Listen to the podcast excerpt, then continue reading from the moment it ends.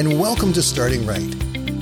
I am Danny Mack, and I'm going to be here every Monday to Friday to help you get a great start to your day.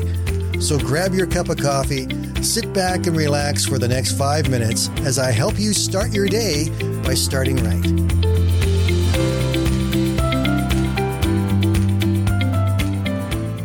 Since Valentine's Day is coming up this Sunday, I thought I probably should do a couple of broadcasts about love.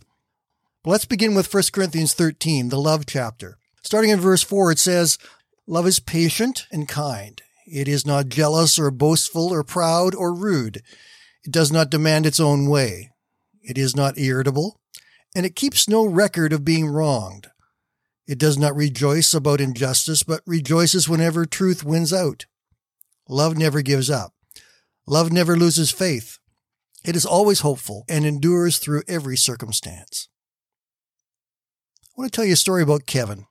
One day, Kevin came home from school, and it was just a couple of days before Valentine's. And he told his mom that he wanted to make Valentines for everyone in his class. Kevin's mom was a little hesitant at first. You see, Kevin didn't really have any friends in his fourth grade class. In fact, most of the other students either ignored him or teased him. Kevin had been born with damage to his right leg and he walked with a severe limp and really couldn't play or do what the other kids could do, so he was often left out and sometimes ridiculed. Over the past two years, not one member of his class had come to visit or to play. His mother was concerned that if Kevin made Valentines for all of the other students, he would be deeply hurt and disappointed if he didn't get any in return, which she was pretty sure was the way it was going to happen. Are you sure you want to give Valentines to all of them? she asked. Yes, was the immediate response.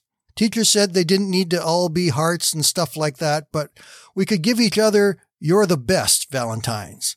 I just want to tell everybody what I think they're the best at. Still uncertain, his mother helped Kevin collect the paper and the colored markers and he sat down at the table in his room and began making valentines. For most of the girls, he drew pictures of flowers and cats, and for many of the boys, he drew pictures of cars and footballs. He worked on the 21 cards he needed for two nights. The second night was spent writing the You're the Best on the cards. On a card for one girl, he wrote, You're the best laugher in class. You always make me want to laugh too. For one of the boys, he wrote, you're the best fourth grade soccer player in school. I like how you kick the ball so well. For others, he said, you give the best answers in class, or you're the best singer in class. He had a, you're the best for all of them except for two Levi and Olivia. He couldn't decide what to write on the card for Levi. Levi had not been nice to Kevin. He always made fun of his limp, but Kevin was determined to write something about Levi that he was best at. He thought for a long time, and then he remembered the day that Levi had a detention and almost missed his bus. Levi, with his coat in one hand and his backpack in the other, ran down the hall and out of the school and made it just before the bus driver was going to close the door. Kevin wrote on his card to Levi, You're the best runner in our class. Olivia, well, she was a new girl in school. She was shy and a bit small for her age, she always seemed to be alone with no real friends, and Kevin thought about what to say about her. And then he remembered that she didn't smile very often. But when she did, it was very big and bright. So he wrote on her Valentine's card to Olivia, You have the best smile in class. Valentine's Day arrived. Kevin was very excited and carefully packed the big envelope that contained all of his handmade cards into his backpack. His mom hugged him and off he went to school. Kevin's mom had an ache in her heart all day long.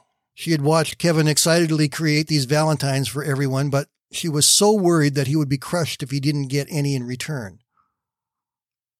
At three o'clock, she stood at the kitchen sink where she would be able to see Kevin coming down the road. She saw several groups of children coming ahead, chattering, showing each other their valentines, and still she waited impatiently for her son. Finally, she recognized Kevin's limp as his small form came into view. He was walking alone, backpack over his shoulder, slowly making his way home. Her heart was breaking.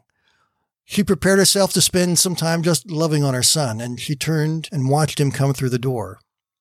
And she heard him talking to himself.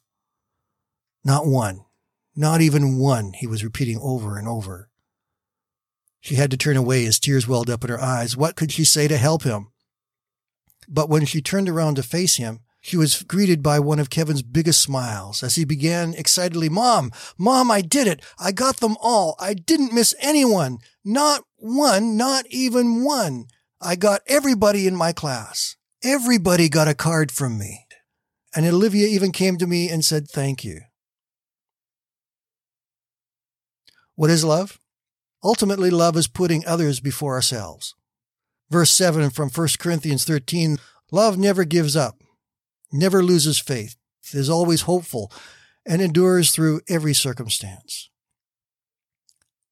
I hope that you are able to both give and receive some of that kind of love to the people around you this year. Have a great day, everyone. We'll talk again tomorrow.